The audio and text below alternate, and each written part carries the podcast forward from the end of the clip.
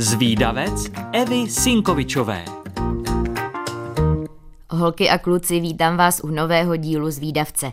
Pojďme se společně vrhnout na tu dnešní zajímavost. Věděli jste, že můžete mít hodiny, které nejsou na klasické tuškové baterky, ani je nezapojujete do elektřiny, ale pohání je brambora?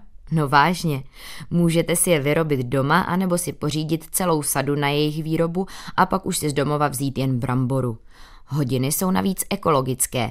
Jak by to taky mohlo být jinak, když je pohání přírodní baterie z brambory? Ale může to být třeba i citron nebo pomeranč. Pro tentokrát ale zůstaneme u brambory. Co je na pokus s bramborou potřeba? Například v balení s bramborovými hodinami najdete dva zinkové proužky, dva měděné proužky, slouží jako dvě různé kovové elektrody, drátky k propojení, digitální hodiny a je to. Pak už vám stačí jen dvě brambory. Vědci z Univerzity v Jeruzalémě navíc zjistili, že mnohem více síly dostanete z brambor, které předtím uvaříte – Zřejmě dojde varem k narušení buněčných membran v bramboře a díky tomu je brambora schopna generovat více elektrického proudu. Energie získaná z brambory je samozřejmě levnější než ta z běžné baterie. A jak k vytvoření elektřiny vlastně dochází? Díky chemické reakci. Kyselina bramborová vytváří vodivou reakci mezi elektrodami. Když se poté elektrody spojí, uvolní potřebnou energii. Nejsou brambory úžasné?